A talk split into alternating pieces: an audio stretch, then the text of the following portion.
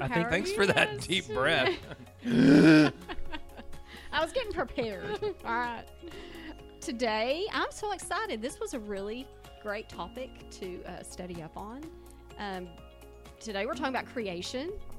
Who are you? And Why are you talking? Why are you coming to my car speakers? if you're wondering who I am, I'm Misty. you stumbled across this podcast. And yeah, You're way lost. Stop, Greg, stop. Um, yeah, Under the Water Tower, Fellowship Baptist Church. We're here talking about creation today in our podcasting. And who is with us today? Joni Wallach.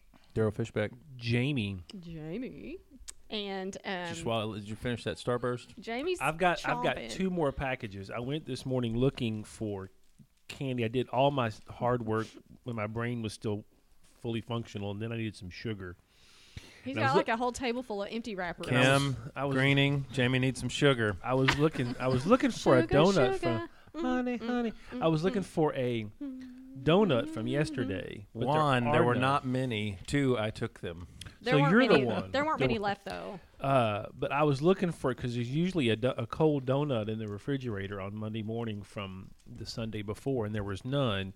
So I hadn't had a snack, and so then I went and sn- I may have swindled some Easter candy out.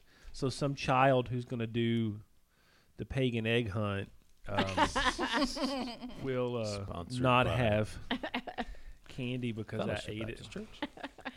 Daryl, were you putting in your calendar to leave a cold donut for Jamie? No, but I was making a mental note. Okay. That is That's- something I would do. I would make a phone reminder. That should be the name of our new rock band, Cold Donut. Cold donut. Ooh, I like Cold it. donut holes. Cold, Cold donut, donut. holes. Cold I holes. don't. You know what? There. I don't like the. We just went peachy. So I I, like think the I would donut start. I would start with ants.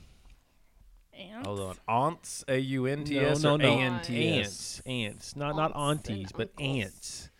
Um, in the topic of creation, you Oh, always think, oh, that's right.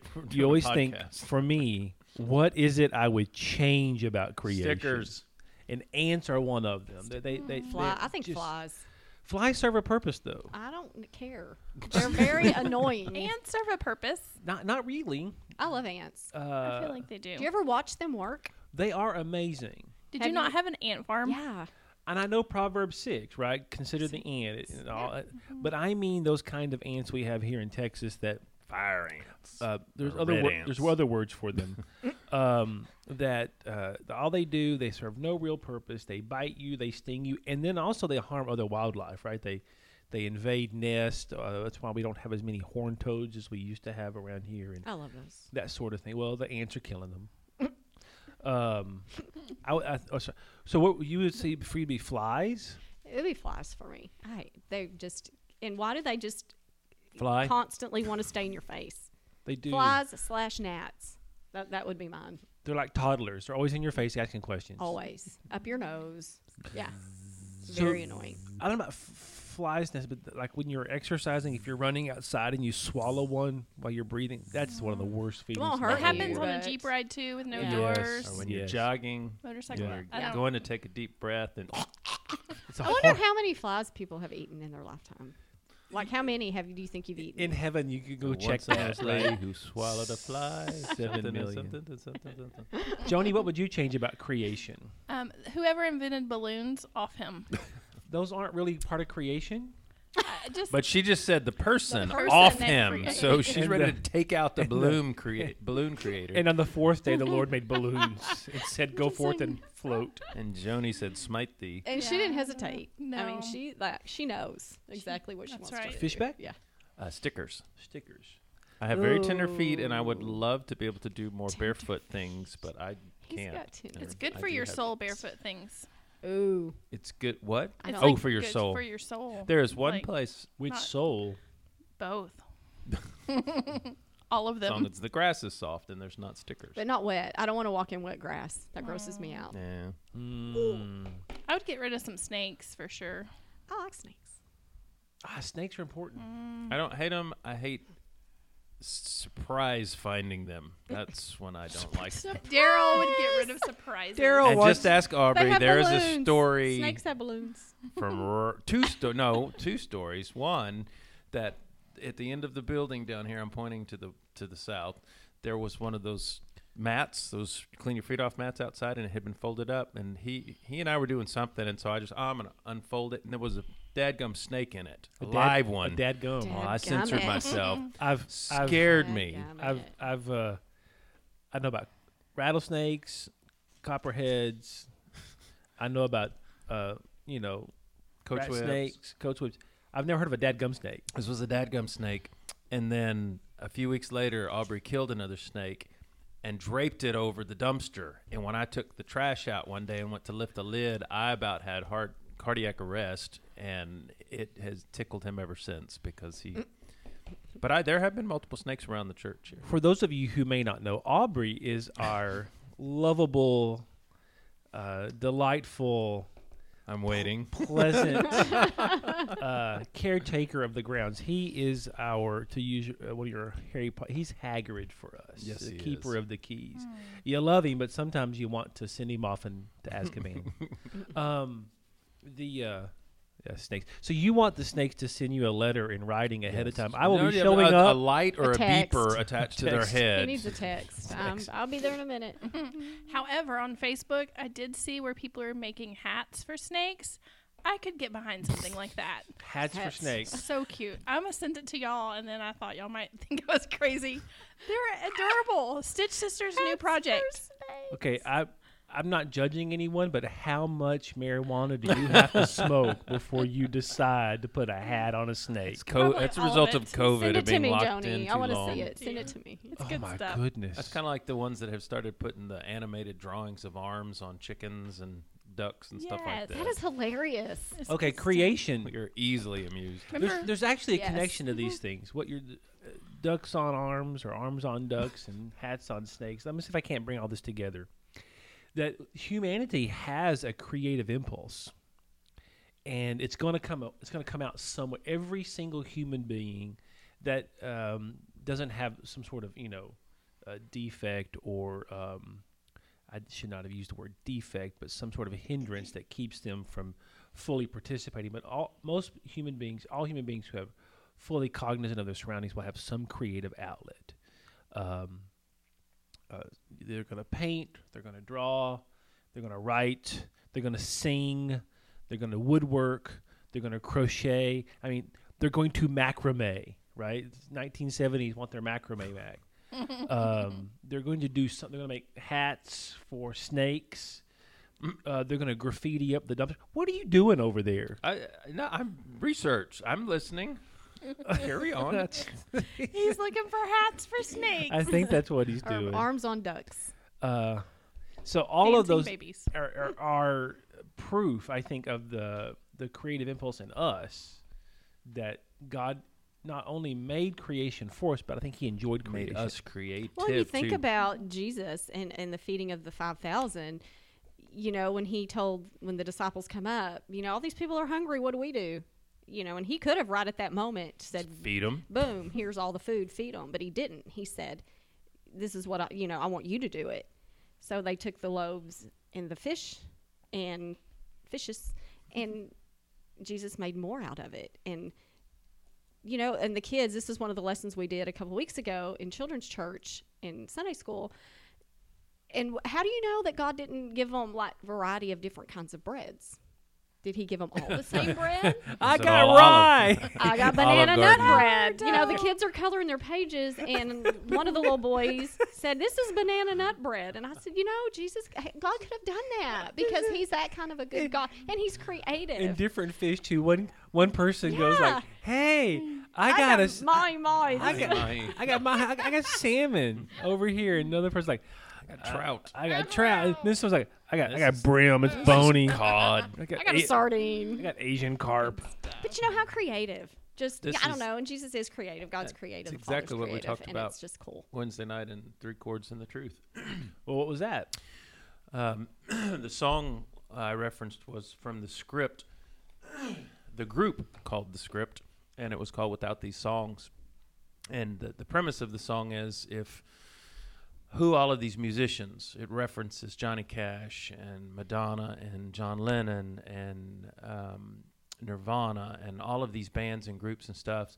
and things that they did, and it said it kind of asked the question, you know, would Johnny Cash just have been a loner? Would Nirvana have just been a place without these songs? And it says um, what happened in their lives, what happened in their hearts that made them want to write these songs that made the world sing along. And the whole point, we, we then uh, went on to a discussion of all right, what was a song from your childhood? Or what was something creative you did as a child that you could do for hours? And what was uh, a song from your high school that just as soon as you hear it, it takes you back? And, and just making the point that art and creativity is so crucial to, I think, our sanity. Uh, for one, and how it's important that these people were creative. Well, why is it not important for us to be creative in whatever outlet that might be? And we had a really good discussion about all kinds of awesome. different art and Well, and I think we've lost a lot of our creativity because we don't people don't go outside anymore. You know, we sit inside. We're on our social media things. Yeah, we're on the computer. We're inside because it's too hot, it's too cold, it's too windy, and so we don't go outside and really enjoy God's creation anymore. And I think that's where a lot of our um, ideas, um, how we like we kind of talked about when we just need a break and we just need to get out. You mentioned taking a walk and just allowing the Lord to speak to you. And I think we, I mean, we lose something when we just choose not to go outside anymore. Well, let me let me take that and preach for just a moment. Um, so one of my uh, belief systems is the closer we are to the Lord, the more creative we are. Mm-hmm. I think those go together, Yes. and the better our creativity is. So one of the highest points of of, of and especially in, in the Western tradition of art is the Renaissance. It, it- every everything kind of dates with that. You're either copying the Renaissance, you're replying to the Renaissance, you're you're engaging with it. It, it all kind of starts with there. And one of the themes, almost all Renaissance art, to some extent, is biblical. Uh, whether you're talking about Michelangelo or Donatello or Da Vinci, all of these biblical themes that flow through there. Now, I'm not saying the individual artists were great people of faith. In fact, um, Michelangelo had issues.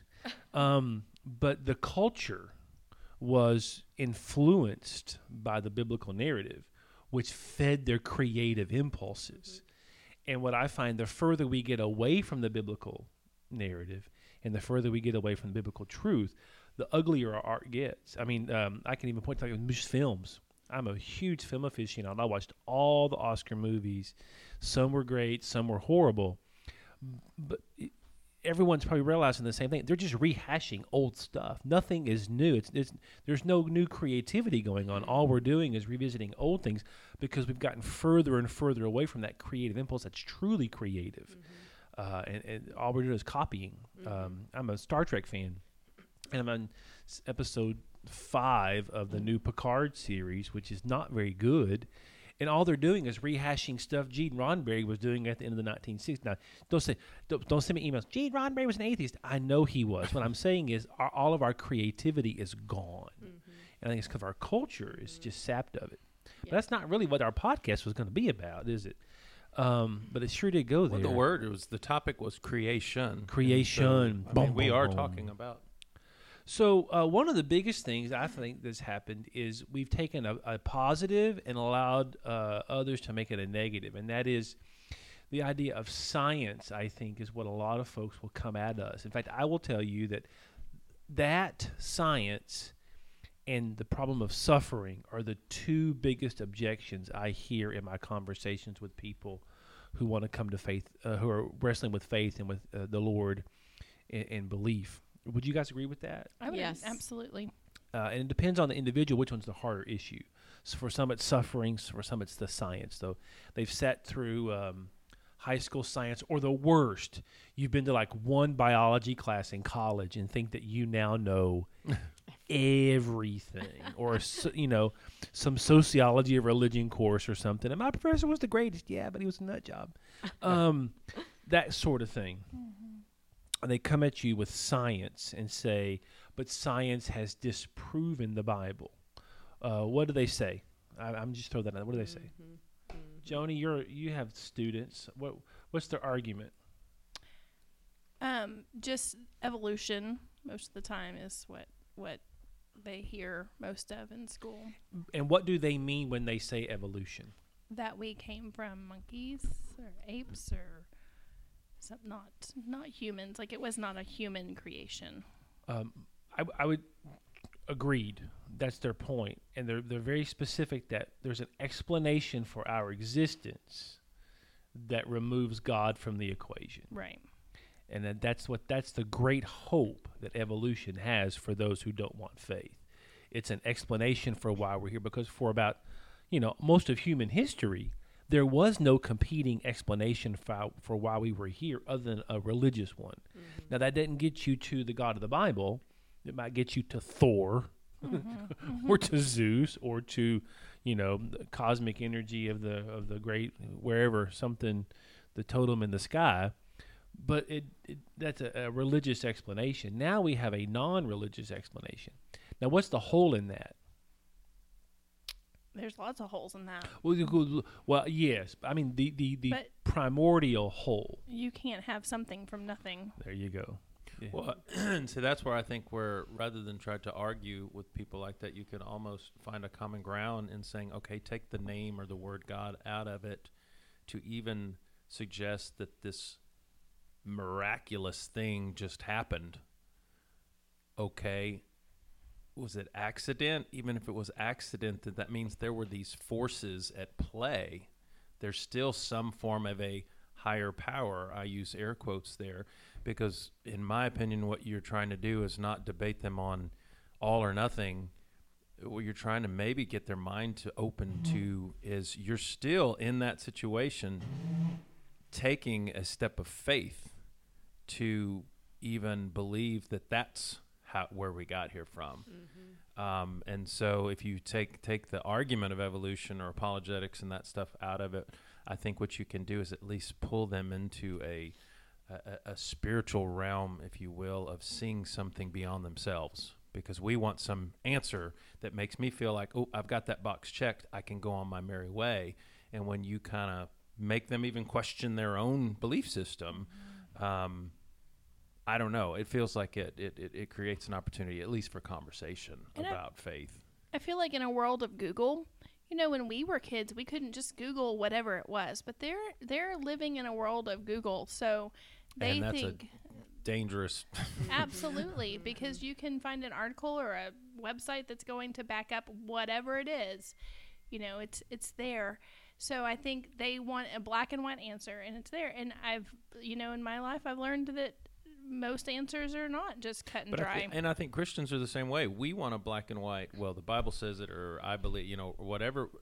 Where's the faith on either side? Doesn't faith imply that there is a certain risk you are taking in trusting this whole narrative? Well, and there's still people that read the Bible. They they believe they're the Bible, and let me see how to word this. Um, that Be careful, Misty. I know I'm choosing my words, but some of some of creation they question or they doubt, and to me, you know, when you're starting in Genesis one and two.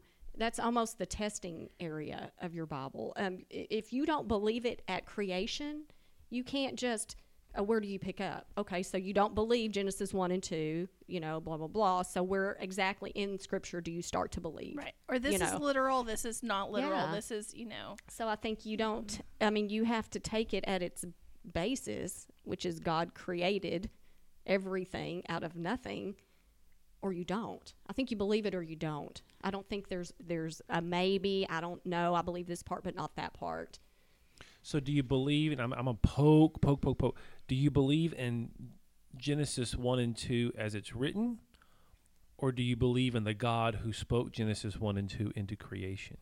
I believe it's written how it's. I take it literal.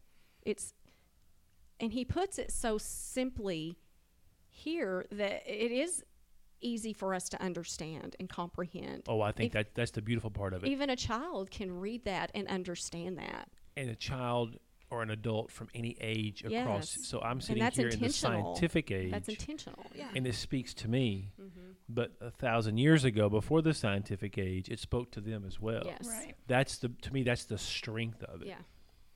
Um, so you get to the this this is this thing from a, about let's not leave evolution just yet. So, because there's a lot of people, you mentioned literal. There's based almost two camps in the the Christian view of this. There's one a complete refutation of all things evolution, and then there is the embracing of theistic evolution. Um, are you guys familiar with theistic evolution? Little. Little. Tell me what little you know.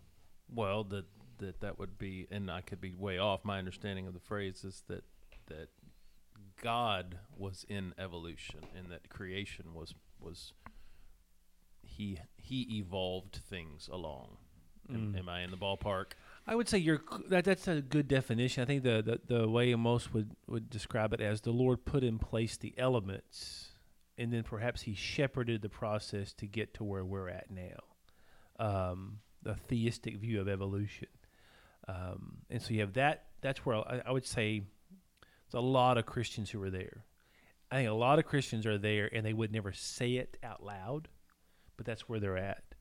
And then there's the other ref, complete refutation. of There's nothing at all uh, that has evolution has anything to do with anything at all. It's just all made up hokum. Which is is ironic because you're you're painting yourself into a corner and say, okay, you may not believe in an anatomical evolution, but can you not look at history? Hey, let's not bring anatomy into this. Can you not look at history and suggest that there's been emotional and psychological evolution? And using the word evolution just as progressive, forward, improving, improved growth. And so I think the you, I don't know if this was part of the secret classes loaded word series, but evolution would definitely it's such a loaded word because it triggers so many people as soon as they hear it to to think, well, that's just Well, I don't think of the devil. I don't think the the process of of aging and over time and things change.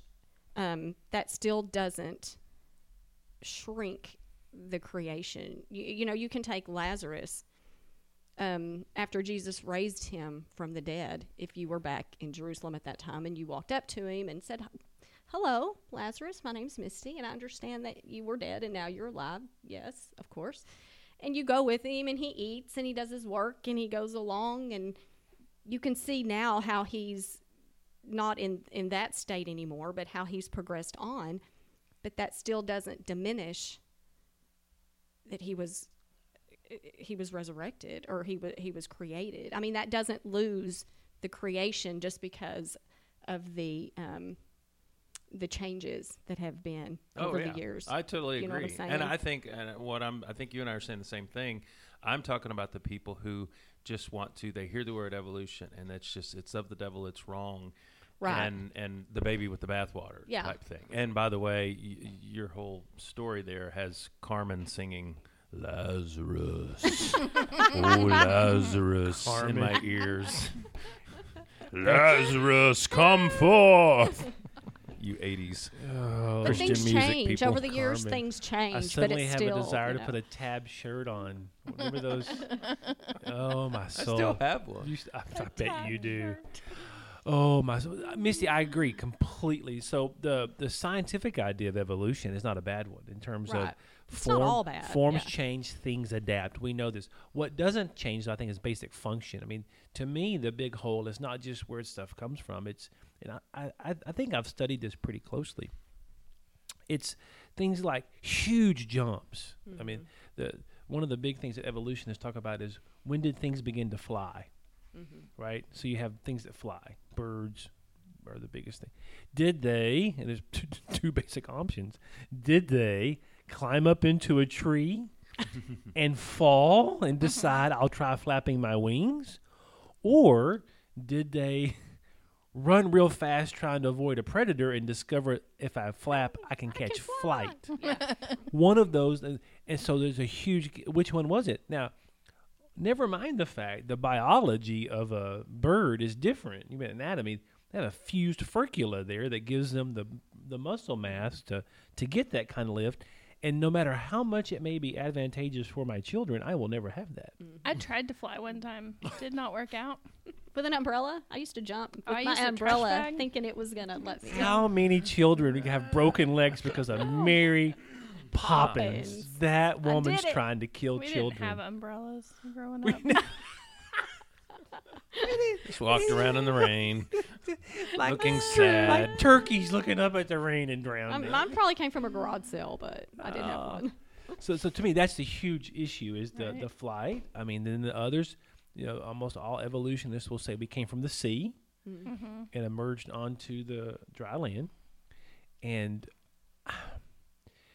I can take fish all day long and put them on the ground. They're never just going to magically adapt lungs Right. because it's Right. good for them. Yeah. But is not the argument going to be that conditions slow? I mean, they're going to say over hundreds of thousands of years cause them to, in molecular ways, move towards needing things that then slowly developed. I mean, that's the argument. I, I get the argument. The problem is that the uh, adaptation is for everyone. If I had gills still, why why would I lose one to get the other?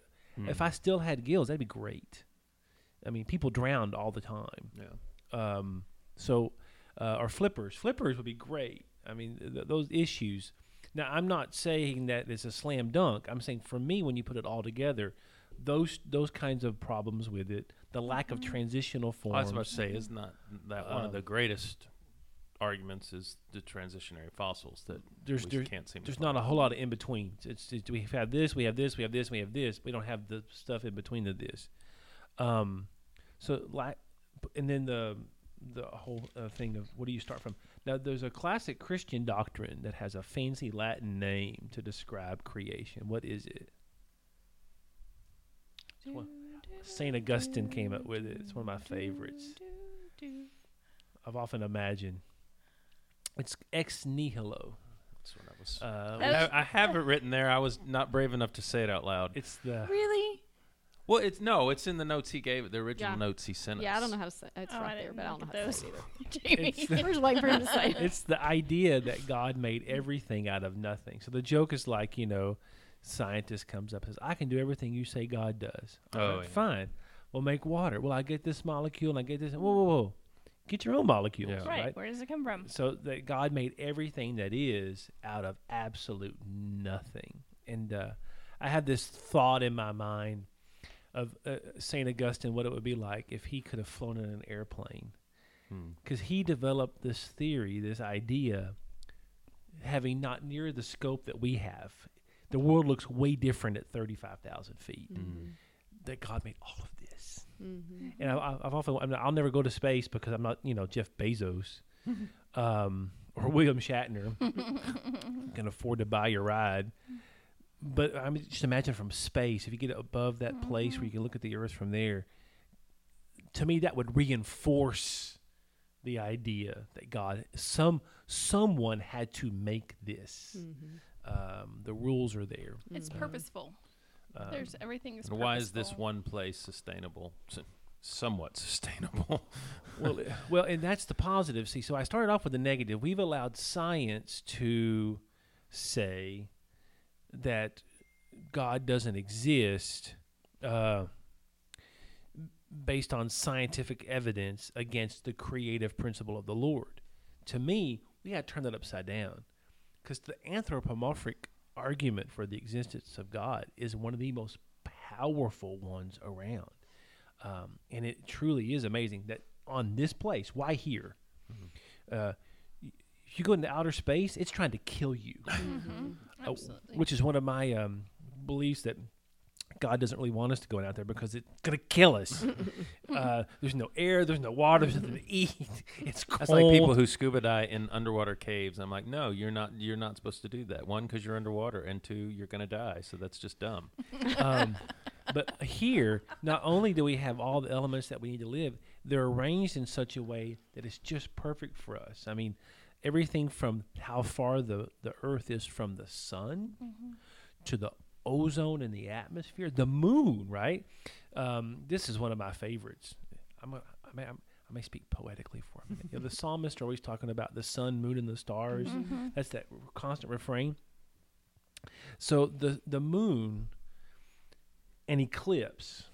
I don't know a lunar eclipse when the loon, loon When the loon- when the loon when the moon moves in front of the sun. Uh, I, I I guess it's called a solar eclipse, and it becomes dark. That's just God showing off. Mm-hmm. Because if the moon were any bigger or smaller, it wouldn't do that. thing. it. the mm-hmm. moon is just right to completely cover in a perfect way, like a mm-hmm. like the lid on a Yeti. It completely covers the sun for that brief moment. So it's just the right size at just the right distance. If it was if it was any uh, closer or any further away, its size would be irrelevant. It still wouldn't fit. You'd have a corona around it, or it would engulf the whole thing. But what we get now is this lunar eclipse, solar. Let me get my words right. Solar eclipse. When the when the moon moves in front, it is a perfect snap down. Well, you think of a sunset and the beautiful colors. You uh, you can never reduplicate those colors. Artists try to get close to what those colors are and to match those, but I believe that you will never be able to to duplicate the colors of a sunset. That's exactly right. There's a, a beauty in this, and, but just uh, sunset. Now that's another one of my favorites. So we know the sun doesn't move, right? Right. How creative of it is God to build this system that we live on, this earth, where the sun has the appearance of movement, but it never moves. He's just going, ha ha ha. You think you, because for all of human history, we thought we knew everything. The sun's moving, ha ha ha. But God's like, ha, you don't know everything. And that's just one That's small, one- tiny yeah. part of it. How many things do we think we know that we don't know? I think we there's a whole lot we don't know that we think that we do know, but we do Don't. know that we don't know. Yeah, Mm-hmm. and that's the beginning of wisdom. Yeah, we know nothing. Thank you. Thank you for joining. We know nothing. Solomon has spoken. That's it. Or in Job, you know, where were you when he's telling Job?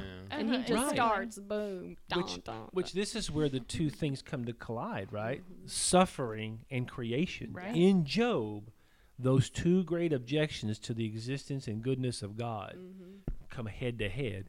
And God answers Job's question about suffering with, Where, were, you, when I made everything? when I Right. made everything. I did it. Yeah. Um, and so that's a, a powerful, powerful thought process to me, because just everything from the temperature, the the way the sky, water, uh, our human composition. I mean, there's so many things that are just abs- gravity, right?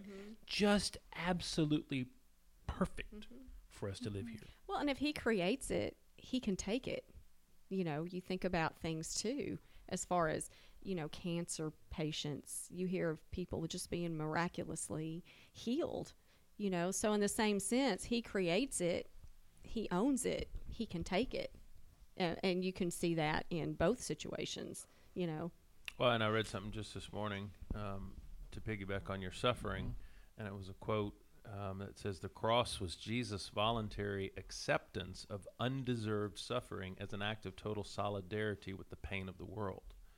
And so you have God creating this incredible place, allowing, uh, if you will, sin and suffering into it, but then stepping into that as as a human as well to to be um, a, a partner in it, I guess you could say, um, to, to to take away this idea that God, you know, set it spinning and just walked off and left us to our own devices and things like that. Yeah, that's the that's the creation of the great enlightenment, right? God's the great watchmaker. yeah, He made the watch, wound it up, and then and walked away. walked away.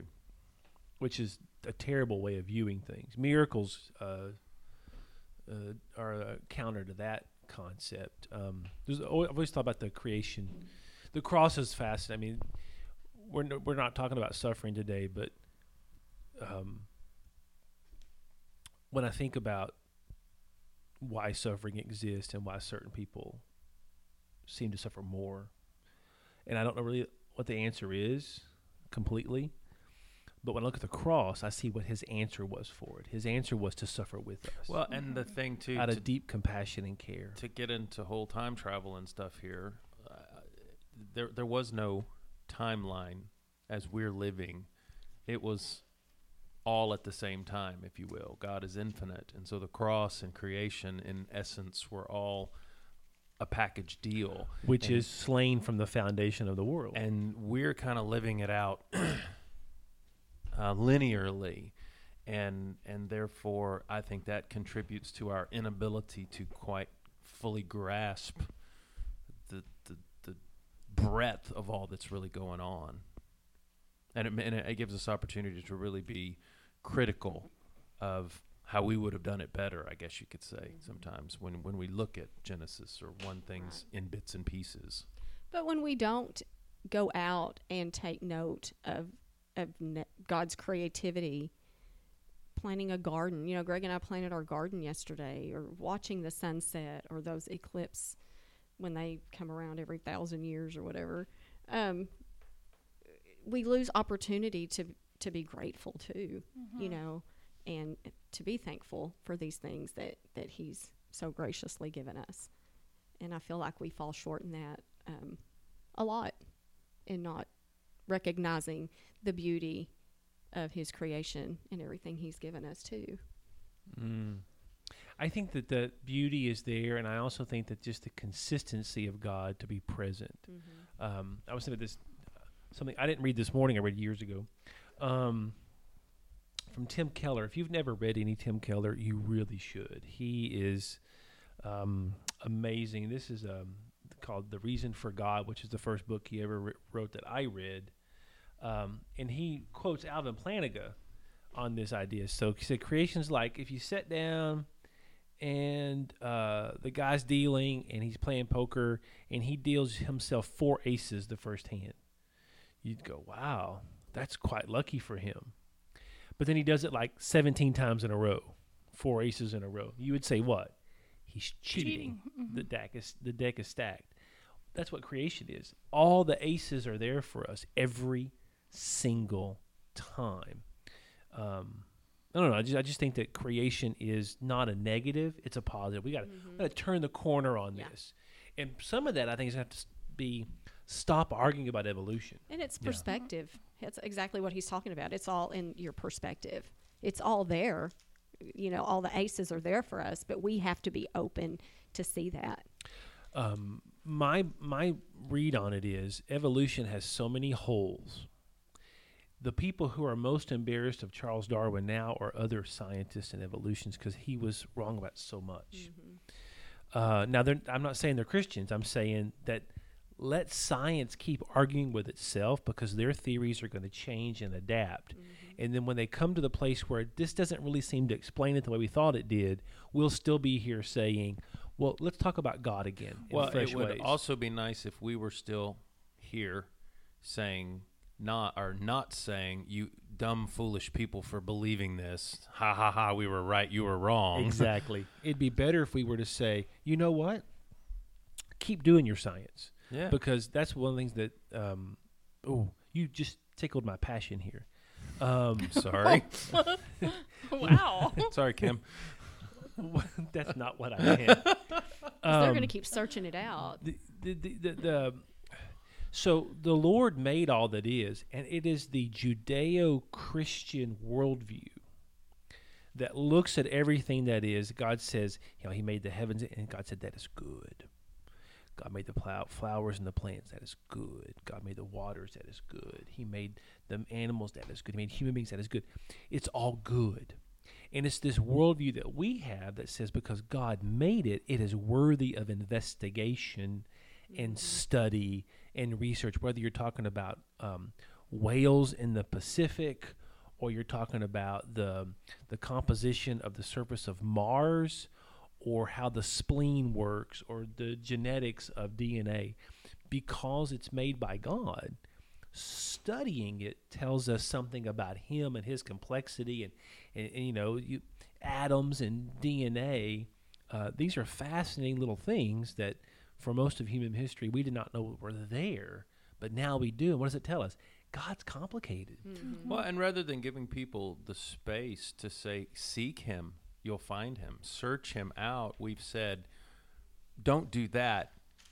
Do exactly what I tell you to do, or do it the way I tell you to do it, or think the way I tell you to think, rather than, you know, are we God or is God God? Because if he's big enough, if he's really as big as he is, then is he not big enough to connect with every human being? We don't have to defend him. We don't need to lock. We do not need to lock Galileo in a tower. Right? This is not needed to be done. Um, we should. The church should be the one saying, "Scientists, go do your science." Now, now, please don't clone us. or ha- g- crossbreed us with a goat so that we have a fur coat we can grow in the winter. This is not what we're looking for. But you, ethics, but I mean science, good science that Right. that God inven- is good. Who invented science? Right. Exactly. science knowledge, knowing what the things mm-hmm. around us. So we need to stop being anti-science, and it and and we have it real bad. Whether you're talking about biology, or you're talking about climate, all these issues that are vaccines, where people of faith stand up and say, "Well, that's not right." I mean, hmm. the, the, the vaccines come to mind. People, I trust my immune system. You know, that's the most silliest thing I've ever heard in my life. I mean, you can say I'm not ready to take a shot. I get you on that. That's that's a reasoned dec- decision. But don't claim it's because I trust my immune system more than a shot because your immune system will let you down. Mm-hmm. Science tells us we can help that. Right. I there's a balance and there's a mixture and there's and again, you have to know what you're rooted in in order to know what you believe and why you believe what you believe. A lot of people believe things but they don't know why they believe it. You know, and I think that's a big part of it. Well, Do they it believe belief? things or do they believe a statement about things? Or they believe people that believe things. Yeah. yes. I had a conversation with a youth the other day, and we were we were talking back and forth, and she said, "But what do we believe?" And I said, "I know what I believe. What do you believe?" And she said, "Well, I believe what you believe." No, no, no, no. You can't believe what I believe. You can believe what I believe, but not just because I believe it. Like it, There's a lot of belief going on in there's a lot of belief going on. But you, I don't know what I believe right now. but you, you have believe? To believe even believe it, sister. Believe it. even because I was trying to tell them, even Christ followers debate uh, literal seven day creation, not literal seven day creation. You know, even Christ followers debate that. You know, which I think that is what looks bad is that you know you have Christ followers just go you know up in arms about it, not about a- being right. about being right, not about who God is. And so our scientist on that tells us that the Earth is really old. It just looks old, and and I have to agree with that. When you look at it, it doesn't look really particularly new. Uh, I've been to the Grand Canyon. That's a big hole. um, Could God have created an old Earth? Could he have made it? I mean, that's the John Yeah. two argument, right? Right, that's right. the uh, that's a very popular. The because when God made wine, they say He made in John two He turned water to wine. It made the best wine. The argument there is the best wine is older wine. That's not. I don't think that's accurate. Mm-hmm. Um, I think the best wine is non-watered down wine, which is what, what they would have been serving later. Best wine is the free wine at the wedding. Open bar. But still, Jesus Somebody, the wine somebody else paid else for. paying. But the argument is God made the earth with the appearance. Now, you, then you have to go one step further. He made the earth with the appearance of age, and then he buried bones inside of it for jigsaw puzzle journeys. And see, what is the end game of that type of thinking? It's good to discuss, or it can be good to discuss and debate those things. But is it, aren't you trying to find some kind of definitive? This is the aha. I nailed it down. I know the answer. and I'm why? done with it. Is and now I the can go on with my yeah, life. is that the most important thing? Just like with Jesus in the wall. I mean, he's he can do what he wants to do, and it's just like him to come and turn this water into wine. And even though it's not old wine like they're used to, he flipped everything upside down, and that, that just goes to prove that we don't do we don't live by traditions. well, and that's why he said, you know, the world will know you're my disciples because you're right. Mm-hmm. I'm like, I don't think I read that. love it, love it. Jody's flipping where? Where is that? Yeah, I, I completely concur. However, I don't think we need to cede the playing ground to everyone. I, I No, I, no. I believe very much that the Lord is the one who made ex nihilo. He made. Everything that is, but he didn't make it with pre-existing materials. He Mm-hmm. made it from the power of who he is. Well, what's the difference between made and created? Made is I made that. That's past tense. Created. He's still creating and he's still doing stuff, you know. So God's still working on me. Amen. so the, It's like I saw a funny video the other day. It was two street preachers arguing about how they were both doing it wrong. Right. Oh. Exactly. I think we're so stuck on the hill of I want to be right rather than I want to Well, worship a God. I would rather. I think we need, we need lots of humility when it comes to this. Mm-hmm. I wasn't there. You weren't there. None of us were there. Great, Right. which is basically what God tells Job, right? Yeah. You- Where were you? None of us were there. Right. So our affirmation is that he made it, and the revelation he's given us in Scripture through Genesis one and two is that he did it in these kinds of intentional ways to create an environment for us. Mm-hmm. So in Genesis one, God is the dictator king who speaks by fiat, mm-hmm. right? And mm-hmm. God spoke and it happened.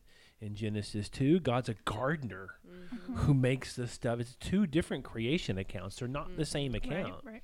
And even the way he makes human beings in 1 and 2 are two different uh, tales because these are both giving us that the Lord is the one who made And it's all through Scripture. It's from beginning to end. He he, and then he was the judge, and then he was the redeemer. He is the redeemer. So he's all these different Mm-hmm. things throughout Scripture. He's the because he's the nurturer, but also the creator. Exactly. I completely concur. You know, someone said something in our discussion Wednesday night as we were talking about um, creativity and art and being creative, and he said, um, "What art does is it makes you be present because you're looking at the art, you're you're appreciating the art, you're you're there in that moment." And I think so many of the things we're talking about here today about being right or wrong or about doctrine or apologetics or whatever, in some people's mind, it, it becomes this past tense thing that I've decided or this future tense thing that's going to um, get me into heaven. But it's taken us out of like when you go for a walk out in creation and you're smelling the smells and you're seeing the wildlife and you're feeling the warmth or you're watching the sunset you're present. And and and I believe God is a present God. He's not living in the past he's every he's above it all but it's it's about being in the moment now. And that's where relationships happen is in the present and being being present in the in the time and engaging with that and I think we are so disengaged from the present. You talked about our phones yesterday and even earlier, and sometimes they can pull us into the future or pull us back in the past with guilt and pain or shame or um, hopes or dreams or whatever. And I think art and creation and, and nature and even being cre- when you're creating, when the Stitch Sisters are in here, they are in the moment. I mean, they are right there amongst each other, talking together, enjoying that that time together. And I think an artist or uh, we have to conscious, consciously be in that state of mind because it's so easy to let your mind slip back. You hear a You choose song to be from there, the past, but and you're the- just immediately, you know. Yeah. So yeah. But at I the same it's a- time, that can can be a, a, a form of presence because you're fe- you're allowing yourself to feel those feelings, those emotions in in the moment. yeah. Um, and so it's I think it is a conscious choice, but at the same time, I think art and creation pull us Oh yeah. and help us agree with that. Yeah. be in be in the present. yes. Mm, the present. So let's pivot with that one to think about what we do in church. We come into a building that is walled off from the outside. We have air conditioning and digital projectors and plastic tables. And we um, have electronic sound coming through the sound system and lights that are artificial uh, and really comfortable chairs. And it's almost as if the entire worship setting has been constructed to make people forget about the natural world. Um, in fact, I think ours is not as bad, but some churches um, uh, you go into and it's very theater like in terms of the lighting is all the way down.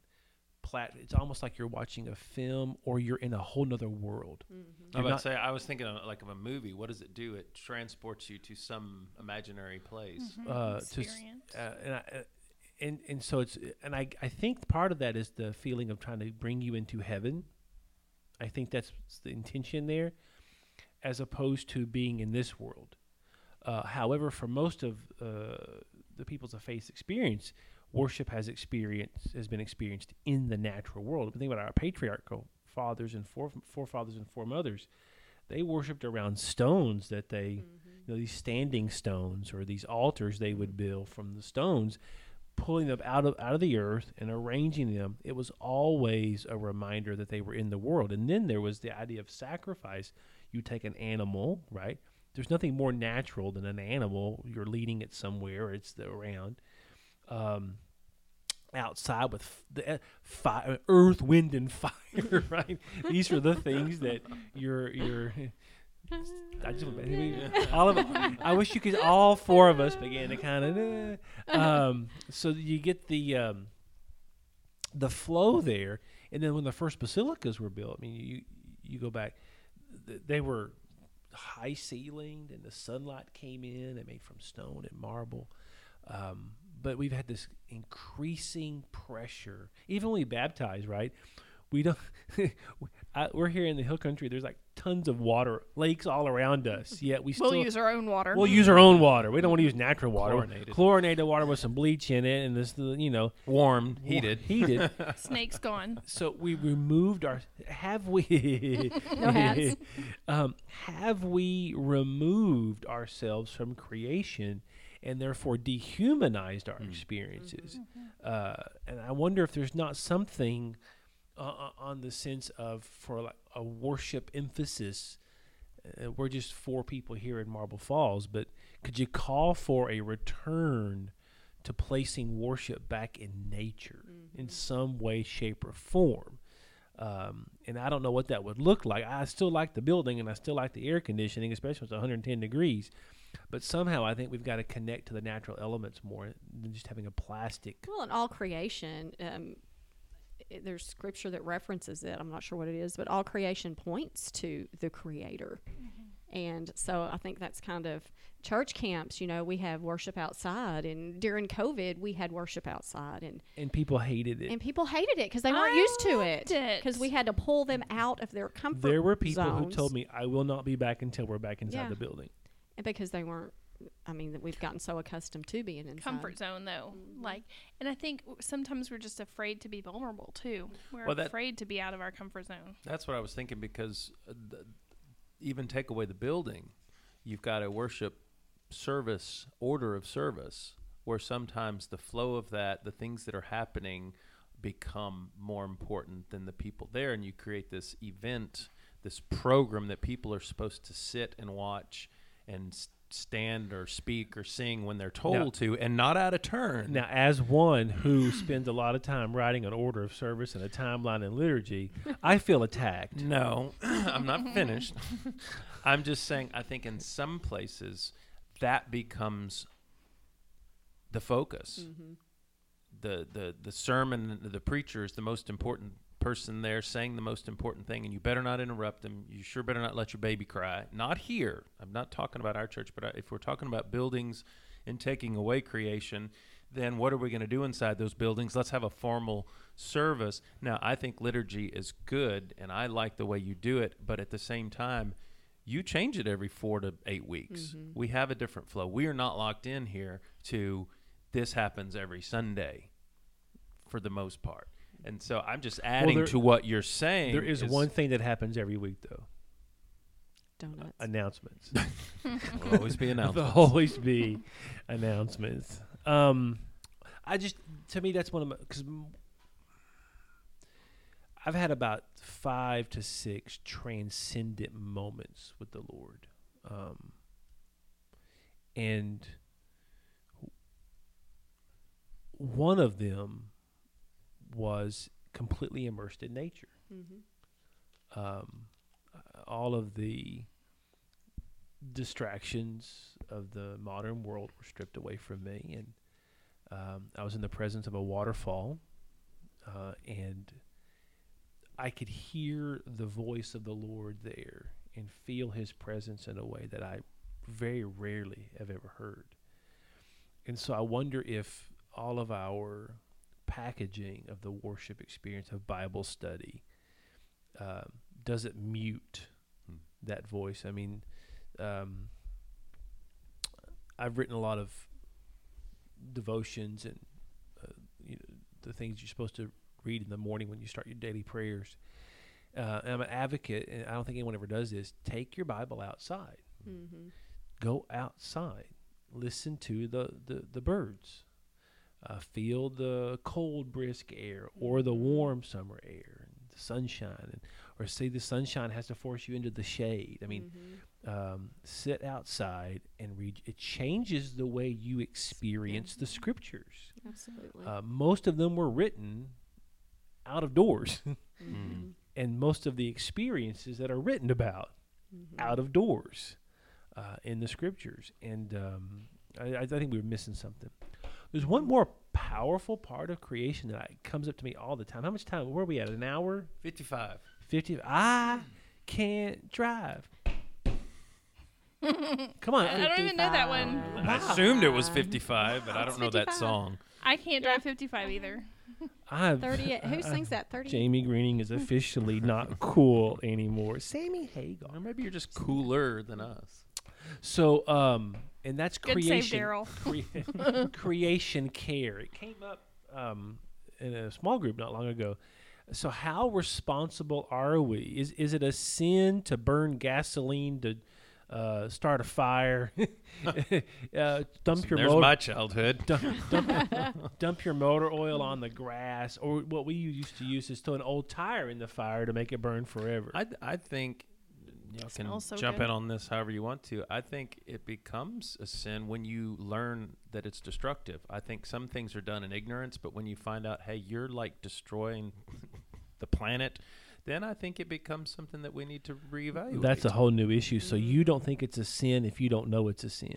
no. I'm just when Because naivete, I think, is a sin. when we're talking about um, um, environmental things, if you're you're talking about in that specific context, um, I just feel like there are things that we need to be honest with ourselves about and say this is hurting things, and and we're at a place where a lot of things, a lot of people are still in denial about you know.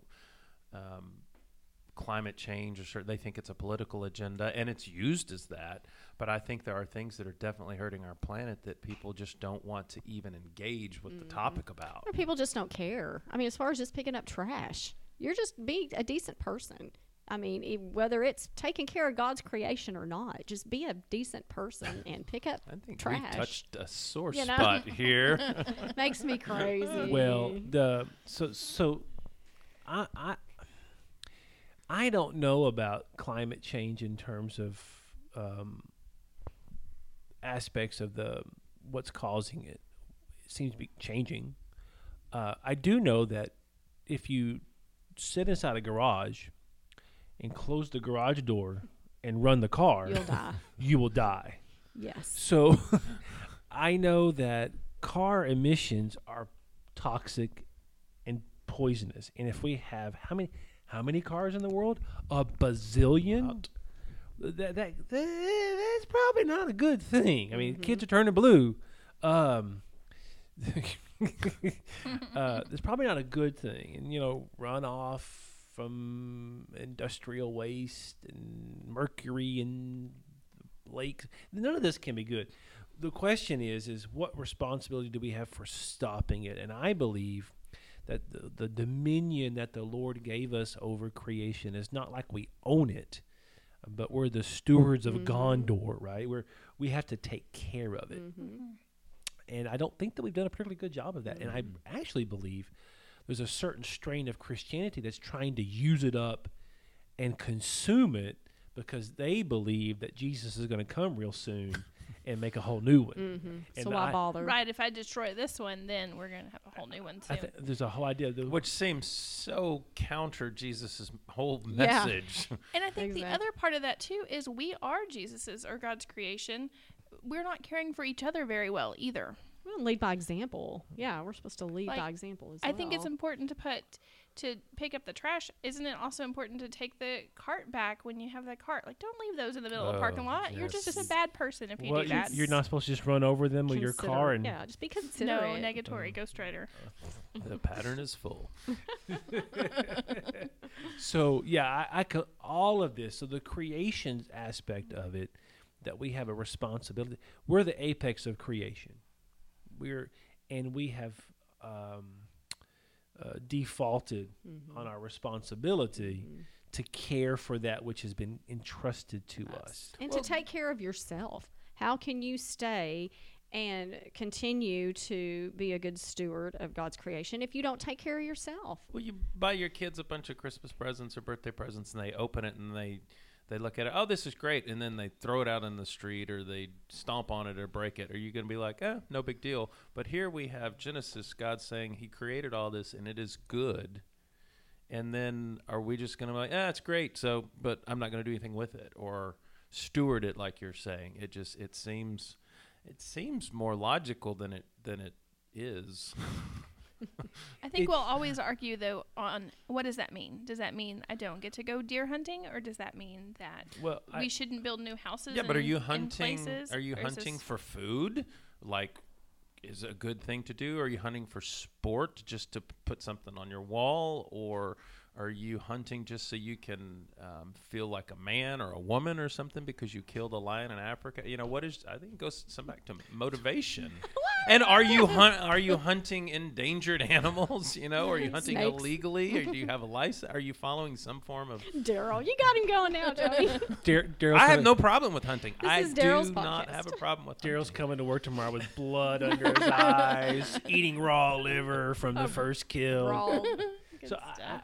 I, think that you're right. We will never agree completely on the specifics. I just would like for us to agree that we have a responsibility Yeah. and that uh, a part of creation is taking care of creation.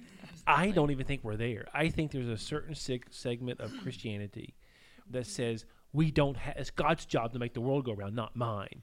And they just move right on past. And to my me- life is going fine until something bothers it. But as long as my life's going fine, then that's all I'm worried about. Right. Uh, I don't. We're, don't does, does does does not impa- impact me one bit that the rainforest you know may Right. be threatened. Uh, although Yet. the the, rain, the the rainforest makes me laugh, um, in the sense that they keep saying it's been shrinking, but it's been shrinking my entire life, but it's still there. right. I don't know. So that's why there's some dubiousness to some of the science. It's garbage. It's junk science. But just logically thinking, uh, that to me, that's why for what I said about the cars, I don't know about what all such and such and polar ice caps and carbon samples and core samples. But I know that if I sit in a garage with a car, it will kill me. Mm-hmm. That's good science right there. Yep. That's fact. And so you take simple things. It's about hunting. I'm not a. I love venison. Ooh, deer chili. Oh, Good stuff. that's good stuff. I don't want to. I personally don't want to kill the deer. It's a lot of work. It's a whole lot of work, and I don't really enjoy killing things, whether it's the deer or the you know the spider in my house. I'll put the spider inside a glass jar and take the little Buddhist inside of me, take it outside. Be free, spider. Uh, so uh, at least have the fighting chance. The spider does. So I bet I kill scorpions. you did last week. I remember, and I was like, she did. She smashed it, and I was like, you killed it. Had you never gave service. it a chance. Well, I've had a, we have little services there uh, in my neighborhood for things that die. Um, but I'm not against it. But there are questions about so overhunting, Right. thinning out a population tuna. I mean, I love tuna fish. We probably have done some damage. Uh, what is it you can't find in Cape Cod anymore? Cod. they have so overfished it, it's not even there anymore. This is irresponsible, and that's not good stewardship at all. To uh, to take a resource to its complete and total destruction, and it works on both sides. Like you know, the um, if I hear one more person talk to me about how, well, you should use electric vehicles and you should use electric tools, I agree. They're wonderful, but what have you seen the kind of landscape damage that is done for the mining right. of the lithium that goes into those batteries? It's quite Yeah. destructive. It's not a zero carbon thing. Yeah, it's not any better. And then you get the, you, well, you're gonna plug that in. Where's the power coming to charge that thing up? This coal, this coal power plant down here, just check. There, there is no good answer other than just being careful and not overusing. Um, we, we, we we've proven that we're not very good stewards. Oh, and then there's nuclear weapons. That- Mm. That's a great one. Um, I digress. We're probably way over time now. Hour five. Have we missed anything? Misty, you started us. You want to finish us? I would love to. Um, I'm just going to close out with Hebrews 11:1, where it talks oh about yeah, you know, some Bible. faith is you know the assurance of things, but it's the uh, uh, our convictions of things that aren't seen. Um, now, faith is the assurance of things hoped for, the conviction of things not seen. So, you know that right there kind of wraps it all up for me for creation and and as far as you know, God, uh, we hope, we believe, We may not see it, you know, we may not uh, feel it all the time, but we hope for it. And because we read and study and we feel God's love and God's presence, I think that's that's where it all is rooted. It's just in, in His love for us. And that's just where he. That's just. oh, I'm so you did so well with that. Because by faith we understand that verse uh, three, two there and three there. By faith we understand that the universe was made by him. Mm-hmm. It doesn't go into how. Right. We don't have to know you don't all have to the know how. answers. No, he doesn't pretend to know mm-hmm. how, but by faith. We've got not to not have by the not I. I my way is right Yeah. and yours, but just mm. by faith. It's the mm-hmm. God who made it. That He made all that is. It's just a wonderful. That's a great place to end. Loved it. Loved Christy's it. so smart. Good job. Thank you guys for joining us today. That was fun. Anybody else have any anything to say? We have one more podcast. Is that right? One more. Church. Church. Church. Church. Church. I'm bringing a quilt. I'm gonna bring some kids. I'm uh, uh. bringing some confusion. I don't know what they're talking about. Join us. We'll be here talking for a while about church in the, next week. Until then, if you've missed the other earlier segments, we have lots of podcasts. and Probably a hundred or more hours of us talking about various things. At least. Um, Ramblings under the water tower. under the water tower. Uh, hope to see you, uh, hear from you. If you have any ideas, or we'd love some positive feedback. That'd be great. Love you guys. Be careful. Be good. See ya. Thank you. See you soon.